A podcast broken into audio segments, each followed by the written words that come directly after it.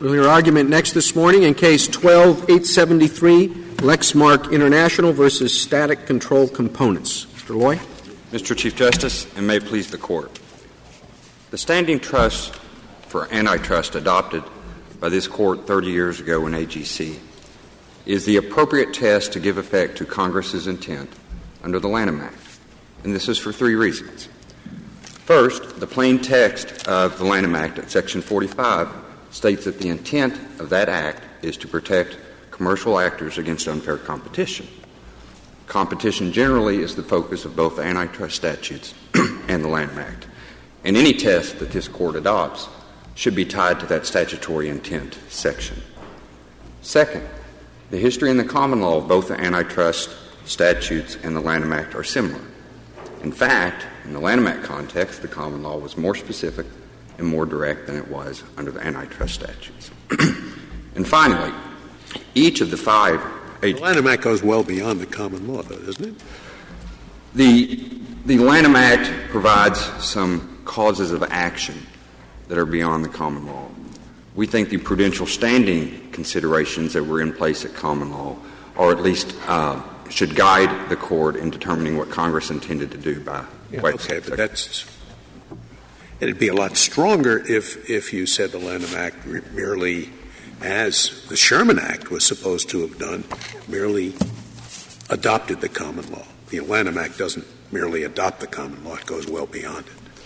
I think there are two components to the common law, and, and we'll talk, talk, now about the most general component, and that are uh, considerations of proximate cause and foreseeability that were in place when the uh, Sherman and Clayton Acts were enacted.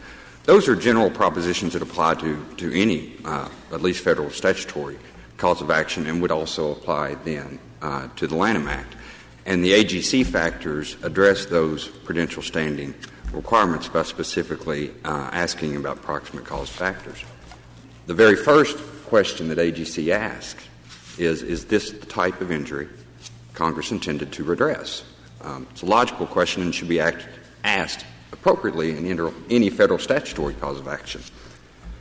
The second factor. Tell me why the answer to that question doesn't end this case here.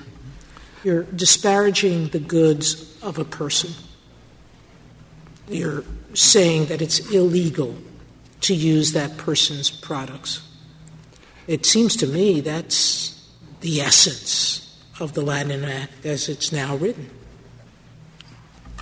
Two points. Uh, first, we can talk about the, the alleged false advertisements in this case. The first alleged false advertisement by Lexmark was to Lexmark's customers, saying that you're bound by this single use restriction on our cartridges. That advertisement does not mention static control at all. The second alleged false doesn't mention what at all. Doesn't does not mention static control at all. The respondent. The second alleged misrepresentation were, were letters written to remanufacturers saying to the remanufacturers, if you remanufacture, remanufacture our cartridges, you will violate our rights, including if you use static controls products to do it. Beyond that, though, the question of target is not a test, it's a conclusion. And in AGC, this court, in the antitrust context, rejected a test for antitrust standing called the target area test. And Conte Brothers, the Third Circuit decision that first adopted the AGC test in the Lanham Act, um, also uh, uh, did not adopt a target area test. And so, uh, for, for that reason, we think the factors that AGC lays out are the appropriate factors to determine um, antitrust standing in any given case. I, I, assume you would agree that the manufacturer of the cartridges that compete with Lexmark would have standing here.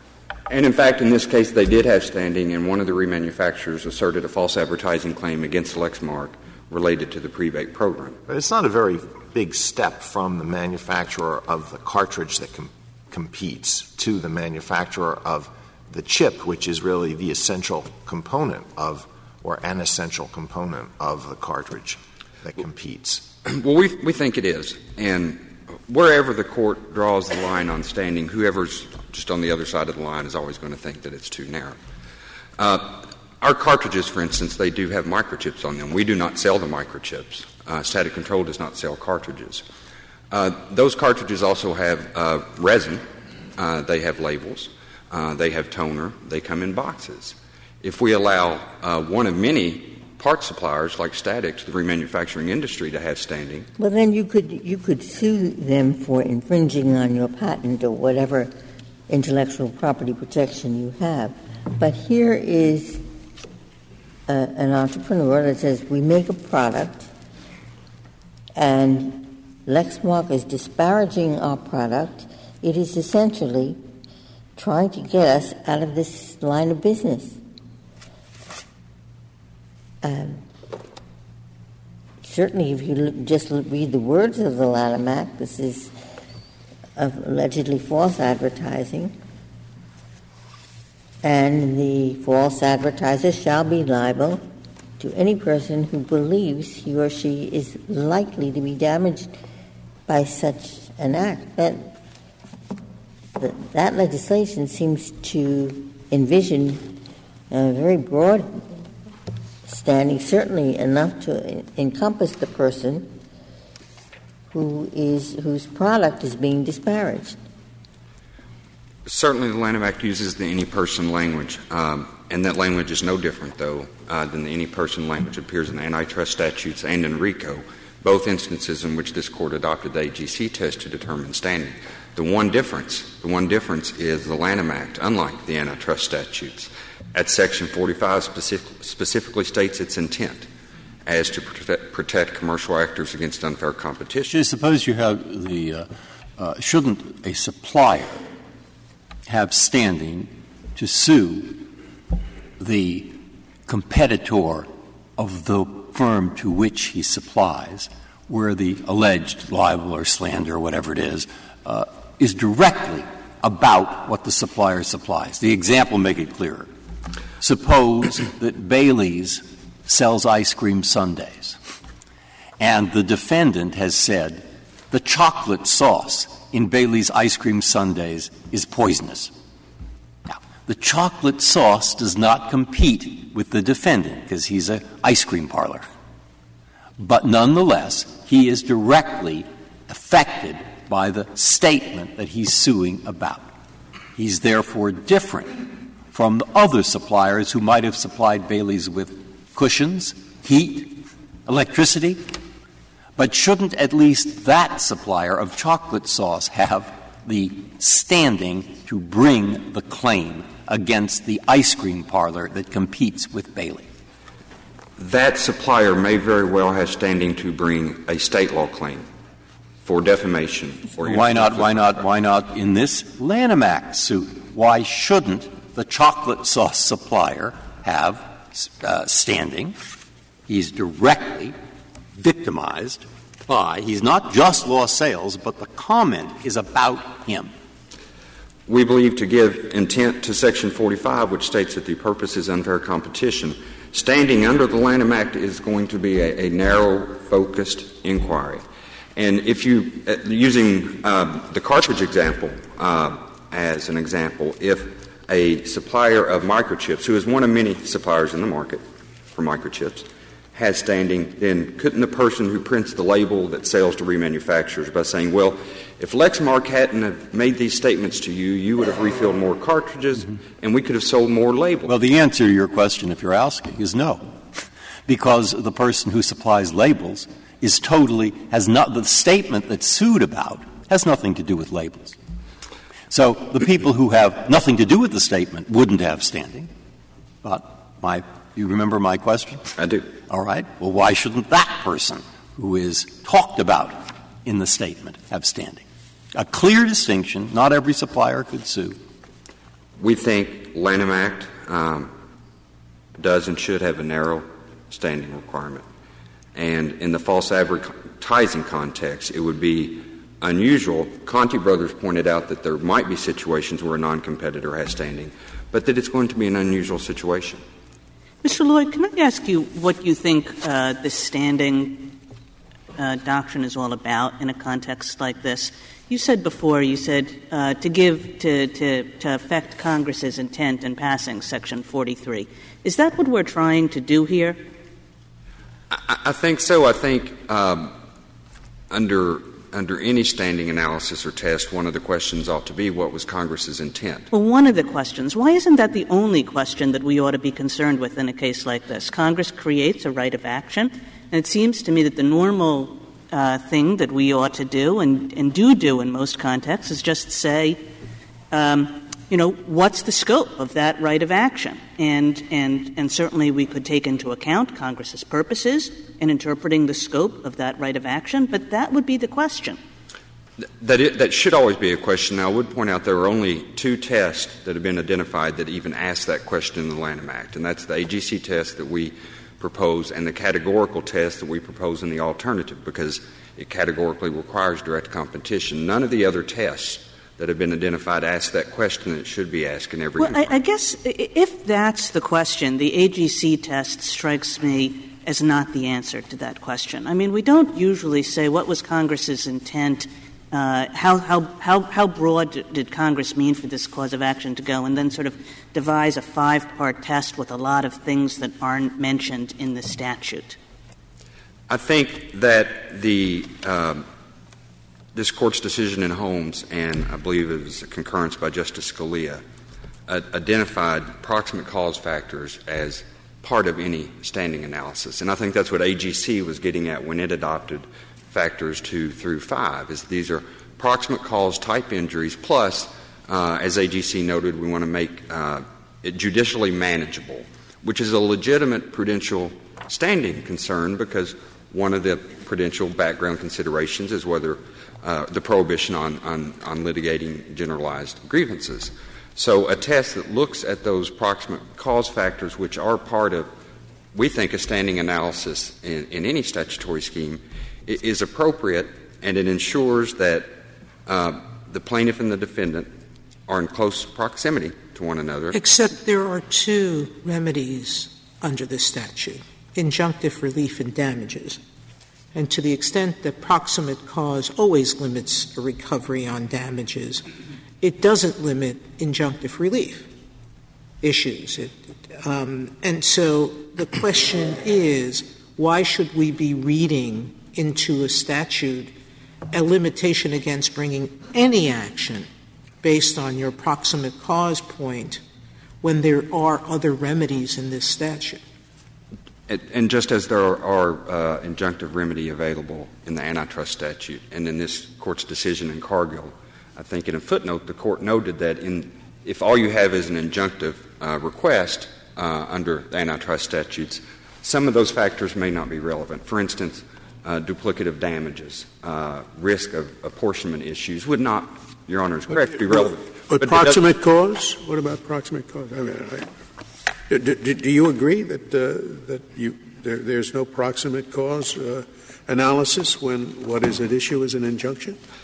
No. What, what we were saying is some of the, the factors that AGC identifies, such no, as. but answer my question yes or no. Do, do you agree with, with what uh, Justice no, Sotomayor said? Because. Uh, I, I think it, it is likely still appropriate in an injunctive analysis to look at the proximity of the plaintiff and the defendant. I think that is, is a legitimate inquiry. I think some of the damage factors for AGC are not going to be applicable in the injunctive analysis, and, and that's what we do in the antitrust. But explain to me why, um, we're, we're talking in abstract terms. Here is a manufacturer says, my product is being disparaged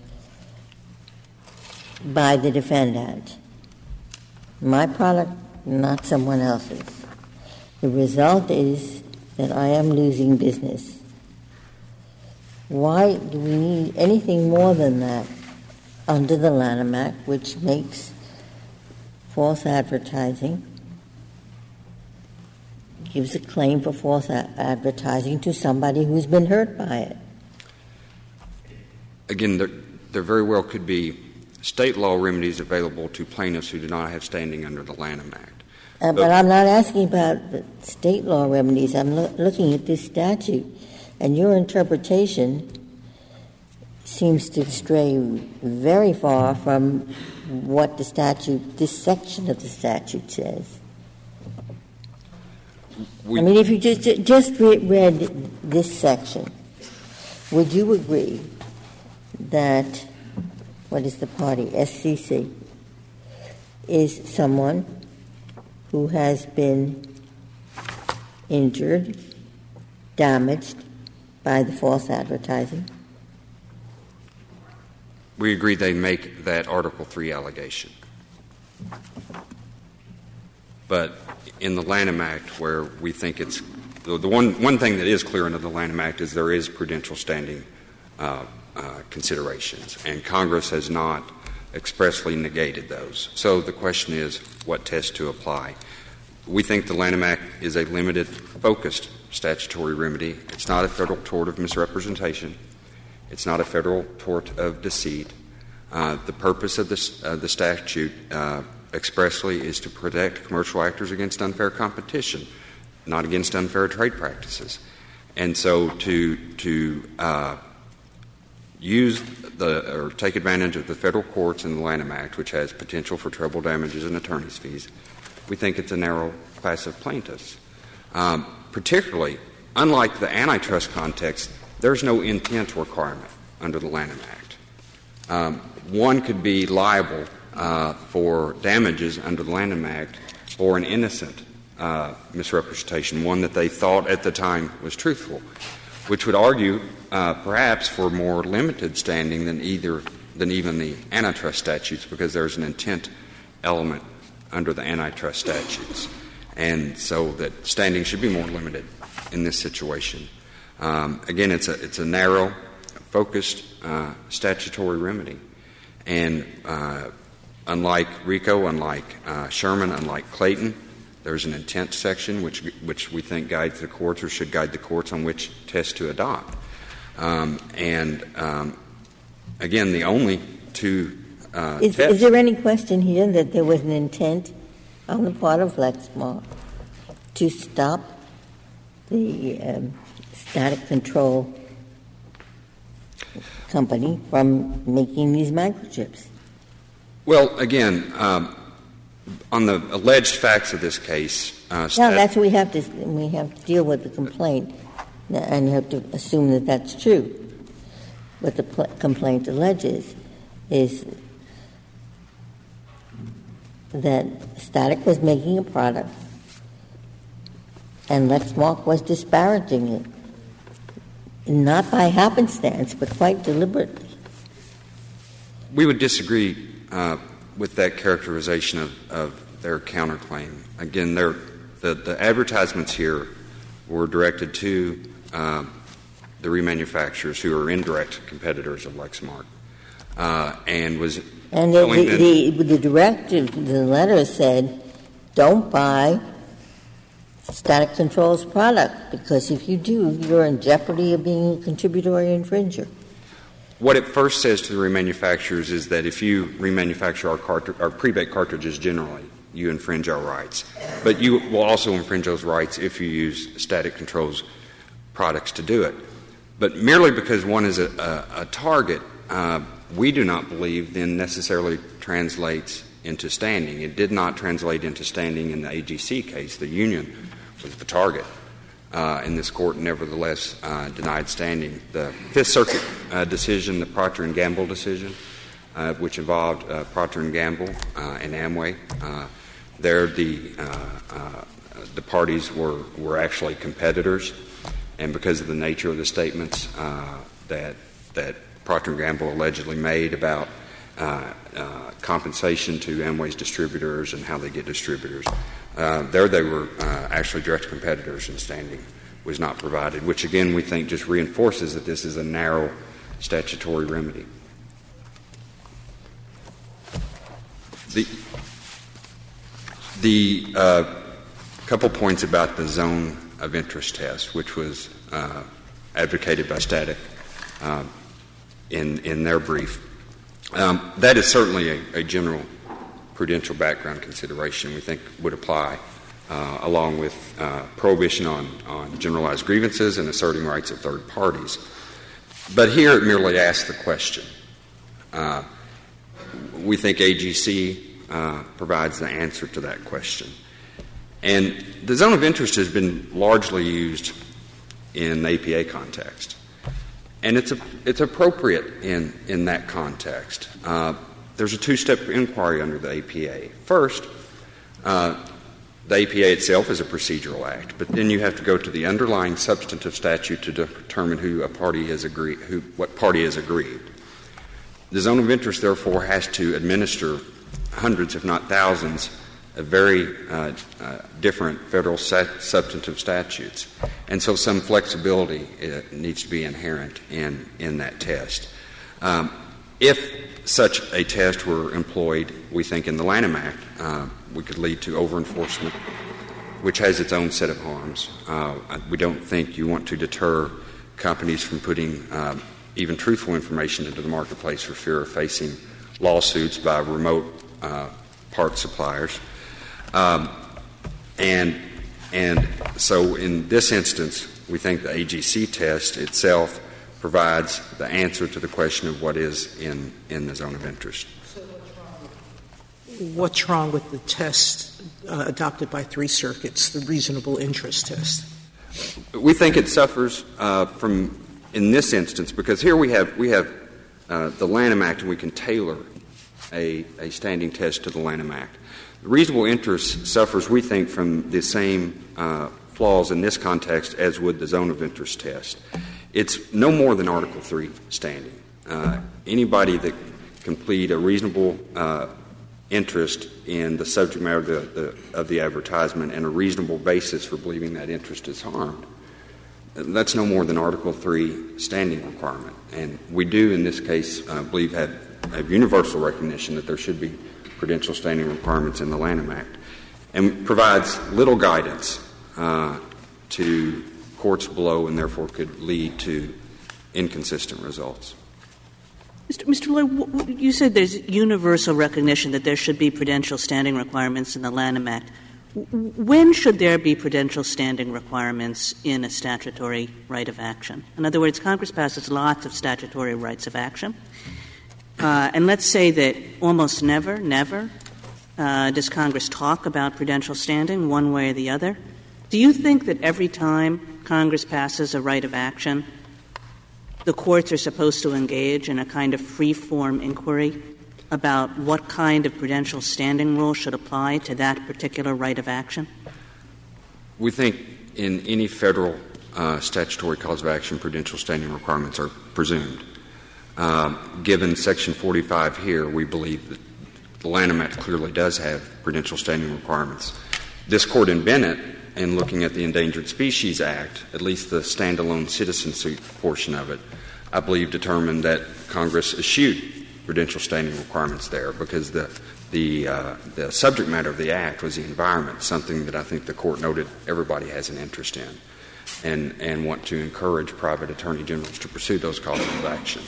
And in that situation, there was a right of first refusal for the government to first bring the lawsuit before a private suit could be brought. So uh, there are times when uh, prudential standing requirements uh, have been uh, done away with by Congress. And, and, and, you just sort of know them when you see them, or it's a reaction to uh, what are perceived to be very broad statutes, or uh, you know, w- w- when when do we know that we should be off on a prudential standing jag?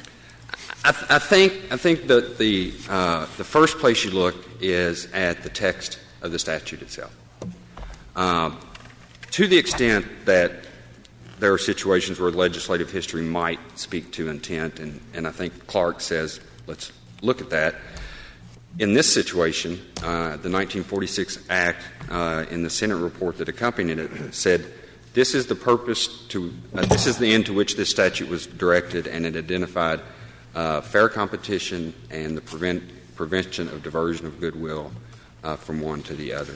Well, maybe the answer is when we just can't believe that Congress really meant the literal words of the statute to be interpreted without some limiting principle. So here, Congress says any person, and any person surely includes people who purchase uh, printer cartridges.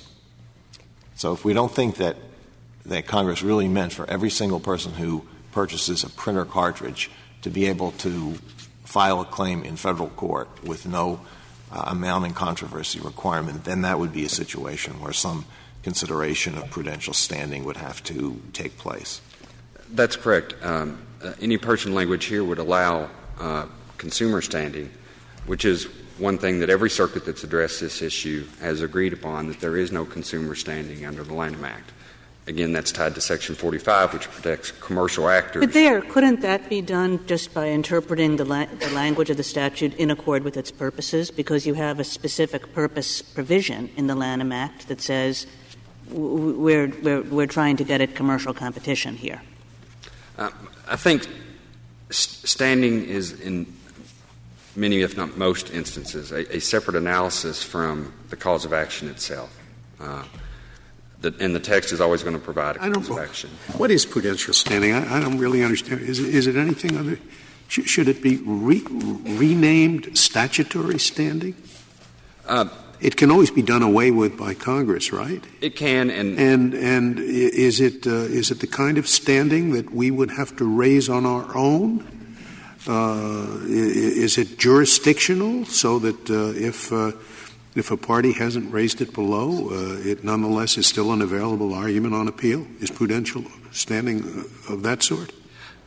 It's, it's, at least I normally don't think of it in terms of jurisdictional. I think Article 3, uh, injury in fact, would be in the nature of a jurisdictional uh, analysis. I think prudential standing is a little bit different that phrase only came into use, I think, in the 70s, but the, the concepts underlying that have been. I'm uncomfortable with the notion that, uh, you know, in, in my prudence, I, I, I give standing here and I deny standing there. It's just up to me. I can understand Article 3, but unless prudential standing means statutory standing, so that I look to the statute to see whom it was intended to empower uh, to bring lawsuits uh, I, am very uncomfortable with the whole notion. And I think the phrase statutory standing uh, would be fine with us. And again, the very first AGC question that asked that question what, what did Congress intend to redress here? If there are no further questions, I would like to reserve my time. Thank you, counsel.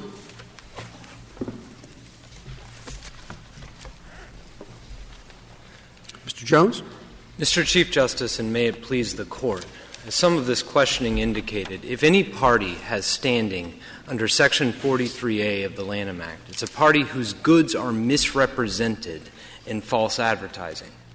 To remove any doubt about that question, Congress amended the statute in 1988 to ensure a cause of action when a false advertiser misrepresents the goods or commercial services of, quote, another person, end quote. This Court's zone of interest analysis shows that parties whose goods are disparaged, either expressly or by necessary implication, must have standing to sue. Lexmark's simply wrong about the idea that the zone of interest analysis in the, in the Lanham Act does not pose limits upon who may sue. As the hypothetical with respect to the Baylor, Bailey's ice cream parlor shows, you can look to the subject matter of the false advertisement to see whose goodwill and commercial activities are related to the falsity of the statement.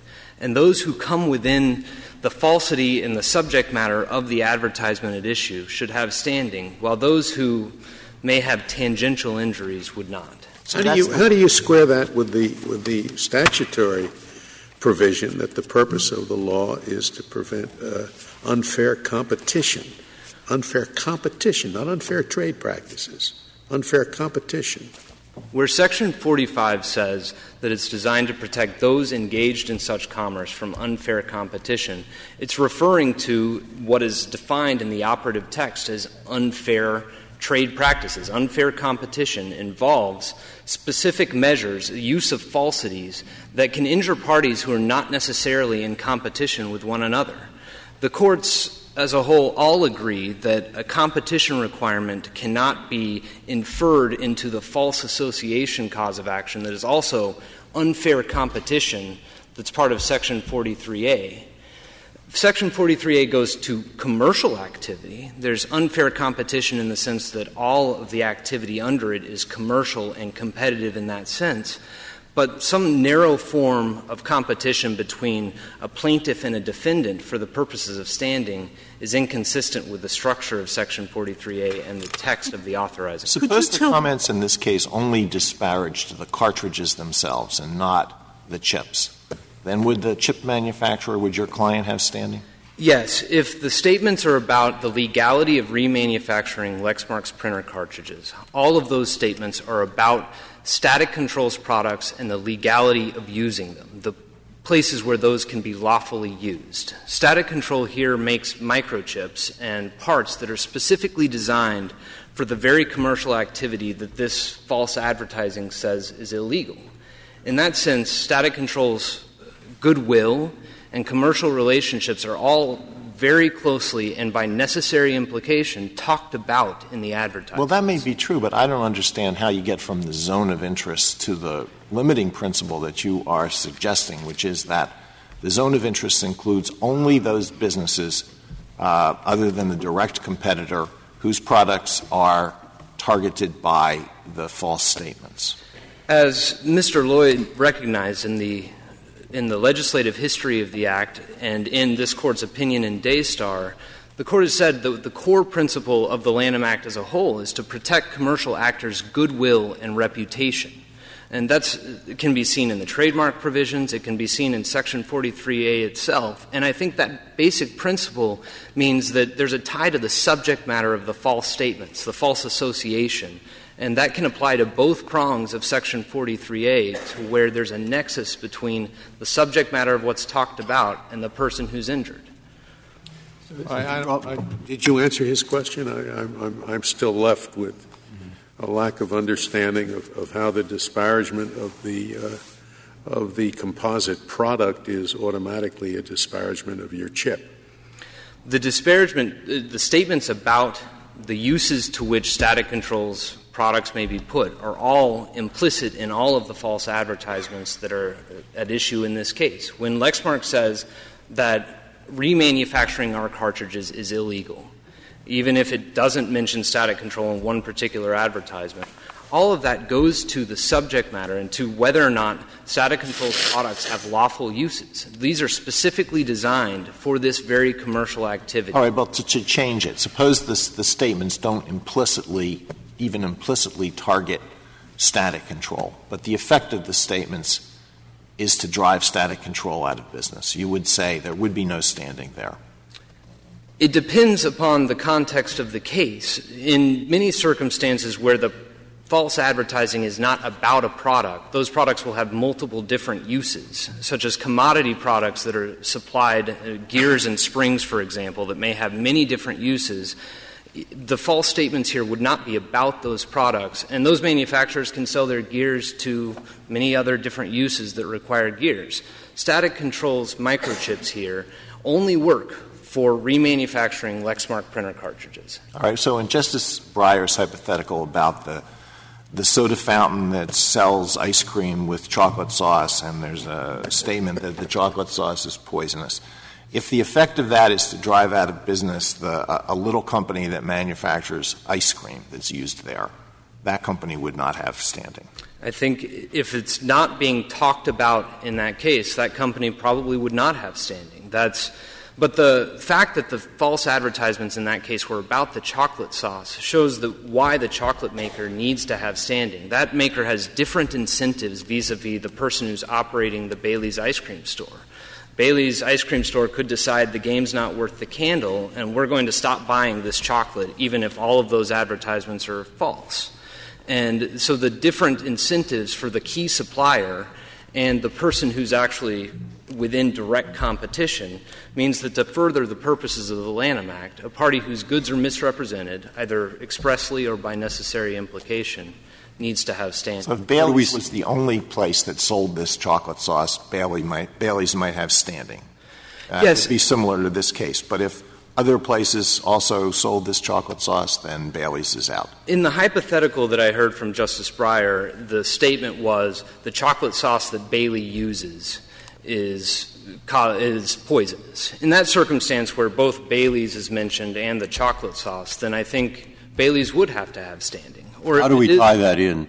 Look, I'm sort of sorry I used that hypothetical because it, but, but it, it, nonetheless illustrates. I am too because I'm sick of it. yeah, but it, it illustrates the point. I mean, in my own mind, the standing question is designed to answer: Are you the kind of plaintiff that Congress intended in this statute to protect against the kind of injury that you say you suffered. Now, that goes back to Justice Brandeis, and it goes back to saying, did you suffer a common law injury or do you fall within the scope as defined? Normally, Congress doesn't think about that. And so courts decide. And we're right in the middle of that decision. So if I think that basically you have a point, that at least the supplier who is mentioned in the defamatory statement by the competitor who bought the supplies, at least where he's mentioned explicitly, there should be standing, which means your side would win, I guess. What do I write to tie that in to the three separate kinds of tests that the circuits have talked about? That's what I can't quite see because they talk about the reasonable interest test, they talk about the zone of interest test, they talk about some other kind of test. How, how do I tie this into that? Justice Breyer, we think respectfully that the circuit's tests don't necessarily encompass this situation as well as they could, which is why we suggest that it's best for the court to step back to first principles of prudential standing, which is the zone of interest analysis. Has that been applied outside the context of the APA, that is, um, when the suit is, is against an agency? Yes, Justice Ginsburg. Has been in, uh, applied to private party lit- litigation? Yes, Justice Ginsburg. In 2011, this court's opinion in Thompson v. North American Stainless applied the zone of interest test to a private dispute under Title VII as to whether or not a party in that suit had a private cause of action uh, when he was the spouse of the person who was. If that's so, look, what, if you go back and you just lift the APA test, because I think Justice Ginsburg is absolutely right that the, this is not an APA suit. The word arguably was inserted in the normal standing test by Adapso, which Justice Douglas wrote. Now, if we take that and simply lift it, the first thing that would, person who would get a, a, a new lawsuit, I guess, is a consumer, because the consumer could easily say, I didn't buy this product because of the false statement that the competitor of the person I would have bought from made. And indeed, you could have very big consumers, and they could allege all kinds of injuries. And so if I simply lift the test, I'd rather, rather worry that I'm changing the law quite radically. I don't think so, Justice Breyer, because the zone of interest test requires the court to determine what the purposes behind the statute are. But arguably, isn't it arguably in part Well- to protect consumers? In the, in the Lanham Act, I think the purposes of the Act are to protect those engaged in such commerce from unfair competition, from false statements. And once that is defined, and you look at the history of it, and it seems fairly clear from the history that it's designed to protect commercial actors, once that is defined, those parties who are arguably within that zone, who arguably assert those interests, uh, should have standing. And that arguably term places the proper thumb on the scales with respect to what is otherwise clear statutory text that's being interpreted here. That generally it respects the role of the judiciary vis a vis the legislature What when do you Congress. see as the difference between reasonable interest and zone of interest? What, what do you. I haven't quite understood what the difference is between the two. Justice Sotomayor, I believe the zone of interest test can have some more teeth, perhaps, than the reasonable interest test because it tailors what is the interest protected to the text and history of the particular statute. The reasonable interest test, if properly applied with all of that in mind, would, I think, be applied in similar ways. But the zone of interest test has the directive to courts at each time, rather than thinking what's reasonable in the abstract, to think about what Congress intended to protect as part of any given statute. Uh, suppose that Lexmark had not made disparaging comments about static control, but had simply made false statements about its own product. Suppose it said that if you use our products, our cartridges, they will emit some sort of vapor in your house that will promote good health. Now, who would be within the zone of interest there?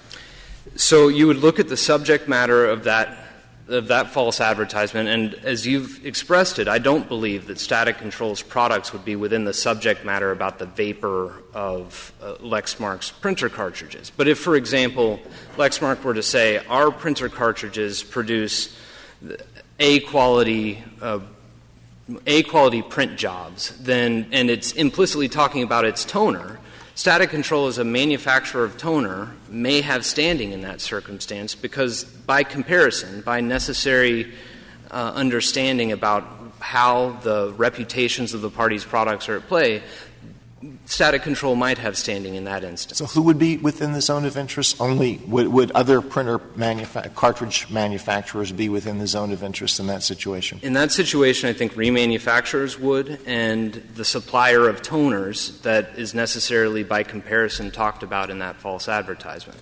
And when a party only talks about their own goods, they're necessarily going to be very difficult cases on the margins as to where the ripples of the subject matter of that false advertisement extend. That's certainly not this case where Lexmark falsely advertised that. I understand, but why should it be arguably? Arguably.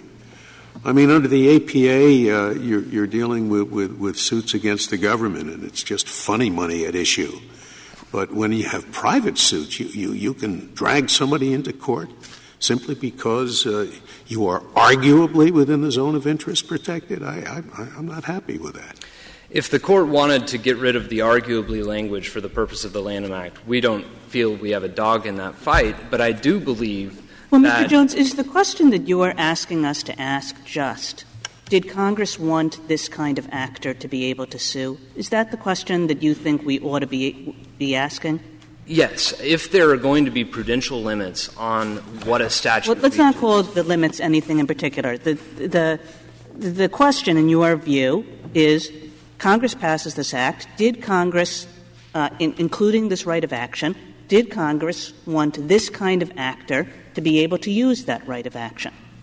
Yes. Is that correct? Yes. And in the 1988 amendments that expanded the cause of action to ensure a right of action when a false advertiser misstates another person's goods, that amendment should be dispositive in this case. But if that's correct, I mean, rather than talking about whether something is arguably within the zone of interests in the way we have to do in the APA context, because we're dealing with a lot of statutes that don't provide rights of action there, um, uh, why shouldn't we just ask what kinds of actors did the Lanham Act provide a right of action to, as, as sensibly construed. We should sensibly construe the Lanham Act in accordance with Congress's purposes. I think that would be a very straightforward way to uh, deal with this case, Justice Kagan. I think. And then, what would be the test? What would we say the Lanham Act means? The Lanham Act means that those parties whose goodwill and commercial reputation is necessarily affected by the falsity of the statement have standing to sue, are protected by the Lanham Act in able to stop such false advertisements and able to seek recompense for the damages that are suffered. And at the heart of that are those parties whose goodwill and whose commercial services are expressly misrepresented or implicitly misrepresented by a particular false advertisement because they have a unique interest in vindicating their reputations and making the false advertisement stop. So, what makes this limit a prudential limit? It's supposed to, the, the notion of a prudential limit is there's Article 3 standing, but even so, you can't sue because you don't meet the prudential. Justice Ginsburg, this court has talked about these types of inquiries as prudential limits on standing. I think it's perhaps better understood as interpreting what does any person really mean under this statute. Um, but whether it's thought of as prudential standing or uh, whether static control falls within any person or has injuries as meant by the statute, the inquiry is ultimately the same. What is the intent of Congress? What was their core purpose in this act? And who did they intend to sue? And in the text, with, here there's very, very broad authorizing language that gives a right of action to any party who believes he or she is or is likely damaged by such false advertisement. Could you tell me how that would affect a situation that I read about in the papers where a company like and, and, and not to suggest that they have, but only using this as a hypothetical example. McDonald's says in its advertising, um, we, um, in fact, um, our calorie count is less than, than 200, so buy from us. Consumers, under your theory, can't sue under the Lanham Act. Assume that's absolutely true, uh, uh, false. Who would be, um, who would have a permissible ground to sue in that situation? I think in that situation, you would look to Burger King, would have a cause of action, probably even Subway, because they're a fast food company that advertises itself as based upon lower calorie options, would have a standing to sue in that All right, context. so fit in that into your definition of what standing is. So How I- do we d- not get it to be the local, or maybe you say it's okay, the, the local restaurant that has no franchises, that does healthy meals, which is actually true of many restaurants today, particularly in Washington? Sure. So in each of those contexts, Subway and Burger King can say that their goodwill, their relative standing in the marketplace has been necessarily affected by McDonald's false advertisements on those subjects. And if you get to looking at pleadings, courts would look to whether or not the allegations that set that forth are plausible and meet that standard. But and how far out that's going to go is for another day. But I do believe it would be permissible for courts to say that you do need to allege that sort of harm to goodwill or comparative standing in the marketplace for the standing to exist under the Act. Lexmark's request that the court import into the Lanham Act rules from the antitrust context uh, should not be countenanced. The antitrust laws incorporated the common law itself, as this court said in Ligon, uh, in, in a way that when Congress proscribed a very broad set of actions that could not mean what it said, Congress necessarily anticipated that there would be some judicial policymaking and common law rulemaking as to the scope of a cause of action and who can sue under it. Now, now does that, uh, just thinking of uh, Justice Sotomayor's hypothetical, that suggests that maybe the reasonable interest test is okay, because what that's trying to do is you have McDonald's that's allegedly made the false statement, and then there are a range of people in terms more or less distant in respect to being direct competitors. There is uh, what you said, Burger King, direct competitor. Then there are the health restaurants. Then there are, so you need something to cut off at some point the plaintiff who claims to be a direct competitor, but really he's not going to lose much money and he's quite distant. A health restaurant in a foreign city, I mean, you know, you, you see, and, and the reasonable interest test, I think, is trying both to get at that and also to figure out what kind of supplier you are. Are you one who falls within the scope of the false statement, or, the in, or are you not? You don't want the electricity company to be able to sue. So, what do you think about using the reasonable interest test, but explaining it in something like the terms I've, I've just said? If the court were to adopt the reasonable interest test and explain it in those terms, I think we would be happy with that result. The, I think that it looks, it's perhaps a little bit better to think about what is a reasonable interest with respect to the proximity to the falsity of the statement, to the subject matter of what was at issue, because you're dealing with. It's not a It isn't whether the interest is reasonable, it's, it's, it's whether it was the type of interest that the statute uh, sought to protect. And, and, and the term zone of interest is a better expression of that concept, it seems to me, than uh, reasonable interest. I mean, and, you know, that, that's my objection to the reasonable interest test. And that is precisely why, in our uh, brief, we do believe that it would be better for the court to step back to that level and talk about the interest in protecting goodwill and commercial actors standing in the marketplace vis-a-vis the subject matter of the false. Your- That may be better. Your, That your may, zone of interest, I'm sorry, Justice Ginsburg?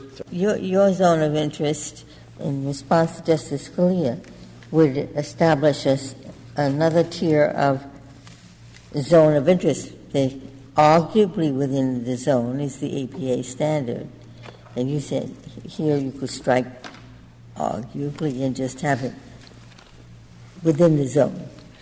The court said in Bennett v. Spear that how the zone of interest will apply will depend upon the text and history of a statute, and it will vary somewhat based upon statutory text and context. And if for different types of statutes the court could look to what Congress meant to protect as that. And I believe that once those interests are defined, the arguably language does mean that in a close case, parties should have standing because that's generally what the when courts do when they're interpreting otherwise clear statutory text. I think the deference should be to the words that Congress passed. The, the arguably could, could could refer to factual matters. That is, you you are within the zone of interest if certain facts are established, and if you don't establish those facts, you're not. That's how I've always understood the arguably. I don't think it means, uh, you know, close enough for government work. It doesn't mean that. It means uh, you, you, you, you, you are within the zone of interest if indeed these facts that you've asserted exist. And that understanding of the word, Justice Scalia, would fit with this Court's pleading rules and whether or not somebody has plausibly pled that certain facts that would show that the test is met. And I, I, think that would make sense in this context. But what about think, uh, Mr. Jones? In a, just a couple of years ago, we made clear that arguably was to be taken very seriously, and and essentially established a kind of buffer zone so that it that. Uh, you know, if you kind, we weren't going to be too strict about it. And the reason we did that, again, is because the way the APA works is it's on top of a lot of federal statutes that have no rights of action themselves. So there's nothing for us to interpret in those federal statutes. And we say, well, if you arguably within, come within the scope of that statute, then you're aggrieved for purposes of the APA. But this is a very different situation. This is a situation where we have a particular right of action. And rather than create any kind of buffer zone around it, we should just ask, how is it sensible to interpret that right of action? Two responses to that, Justice Kagan. I, I, do believe that may be one way to look at how you're looking at prudential standing in this Court's doctrines.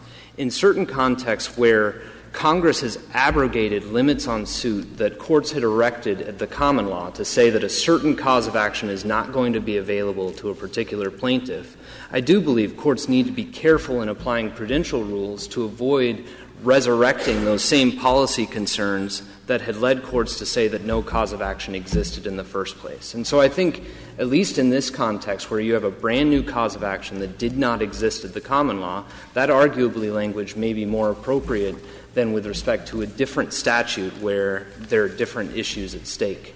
Am I correct to think that your rule is that the only people who have standing under the Lanham Act are competitors and people whose products are disparaged? And if that is true, then are you not arguably uh, advocating uh, the most restrictive test for Lanham Act standing other than the categorical rule? Competition and competitors will line up in, in a lot of ways with those who are affected by the subject matter of the suit. I don't know whether it makes sense, I don't believe it makes sense to get at the rule as competition plus those who are talked about, as opposed to looking to who's affected by the falsity of the statement and their commercial goodwill. If it's, if it's who's affected, who specifically are we leaving out? Look, you put in, I don't want to leave out, you've read all the cases. I haven't read them all. But I see that you put in, we put in the direct competitors, they fall within it we put in certain suppliers, those who are disparaged. We don't want the electricity company to be able to sue, according to you, uh, and the cases. And I guess we have the mirror case, which we'd put in would be certain buyers like retailers or wholesalers, and probably applying the same rule uh, about their being mentioned in the in the false advertising or in the statement. Uh, who have we left out? Who has been given standing in some of these cases that is left out of the description I just gave? I'm not sure I know of any that have been left out that should not have been left out. All right. Who do you, who do you, uh, well, who, who, have, who has not been left out? who should have been left out. I mean, I'm trying to see, I'm trying to see, am I forgetting someone that, the, that your reading of the cases suggests has been given standing? So, one example that may clarify this with Justice Alito's question about competition is the Procter and Gamble case that Mr. Lloyd talked about. That was a false advertisement that Amway made about the lucrativeness of being an employee of Amway. Procter and Gamble is a direct competitor, but should not have standing to sue for those false statements because it's not related to Amway's statements about how much they pay to their employees. The subject matter doesn't go to that, comp- that competitor and that competitor's product. And so I think it's better to look at it in terms of where, what the falsity of the statement is and how close or far a particular plaintiff is to that statement rather than trying to get at it through competition. Does that help, Justice Breyer? Am I correct that no circuit has adopted the zone of interest test in the context of the Lanham Act? No circuit has adopted it as the test for the Lanham Act. There are cases that talk about zone of interest policies, and there are cases that talk about the interests of protecting goodwill and the reputation of companies who are involved in interstate commerce.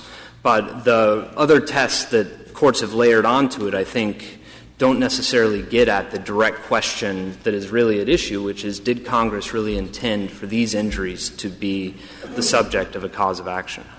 So what's wrong with the, uh, what is it, AGC, or what, the antitrust standard? So it's got five things.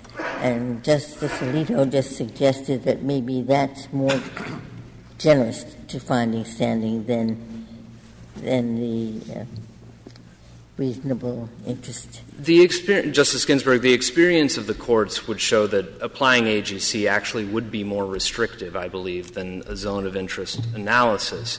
The two of the factors from the AGC test are facially inconsistent with the Lanham Act. The concerns about the speculativeness of damages, at least as it relates to quantum, and the concern about the complexity of apportionment and duplicative damages cannot be applied here in a statute where Congress explicitly abrogated limits on suit related to certainty of damages. Section 43A, when it talks about a cause of action to somebody who, who's likely injured, that shows that those concerns about damages should not be applied. Similarly, the flexibility in the remedy that can be recovered under the Lanham Act in terms of disgorgement remedies, injunctive relief, and a party's own lost profits shows that concerns about those factors shouldn't be applied either. Thank you, counsel. Uh, three minutes, Mr. Lloyd. I have three sh- short points. The, the, straightforward question for this court is what test to apply for Lanham Act. Uh, and we believe AGC is that test. Uh, on the facts of this case, we believe that the district court, in analyzing these facts, got it correct when it found that static did not have standing under that test, and when it found that static was not a target, like the Sixth Circuit actually found that static was not a target. Second point, through the entire briefing and at now oral argument, uh, I, I still have not heard, we have not heard how static control is conceptually any different than the union was in AGC. And that just goes to show that target is not always uh, the inquiry. Third point, if this court were sorry, to adopt. You used target twice. Once you said it's, SCC was not a target, and the other time you said it was, but a target isn't the test. I'm sorry. I, what I intended to say, and if I misspoke, I apologize. The district court found that SCC lacked standing. The district court found that SCC was not a target. Although the Sixth Circuit uh, decided that a different test should be used, the Sixth Circuit also found that static control was not a target. My final point is if uh, this court. Explain that, because if, the, if you accept the allegation of the complaint is true, the allegation is that Static's product was disparaged. That remanufacturers were told, don't use this product because if you do, you're going to be in, involved in infringement. The uh, static controls counterclaim never alleges target. Um, and it alleges, in fact, that the remanufacturers were the ones whose activities we were trying to, to direct. Um, if this court were to adopt the zone of interest test, it would be the first time this court has adopted that test outside the APA or APA-like context. Well, was Title VII an APA? I, when, when I asked Mr. Jones, It, it titles, uh, uh, no, it was not an APA, but the language uh, for standing that the court analyzed is party agreed. The court then looked at the similarity of that language to uh, the language in the APA and there, thereby justified using that test in that case with similar statutory language. Um, I, I think opposing counsel said that they, under their zone of interest test, any person whose products or services are expressly or implicitly implicated should have standing under the Lanham Act. We think that goes too far. If there are no further questions. Thank you, counsel. The case is submitted.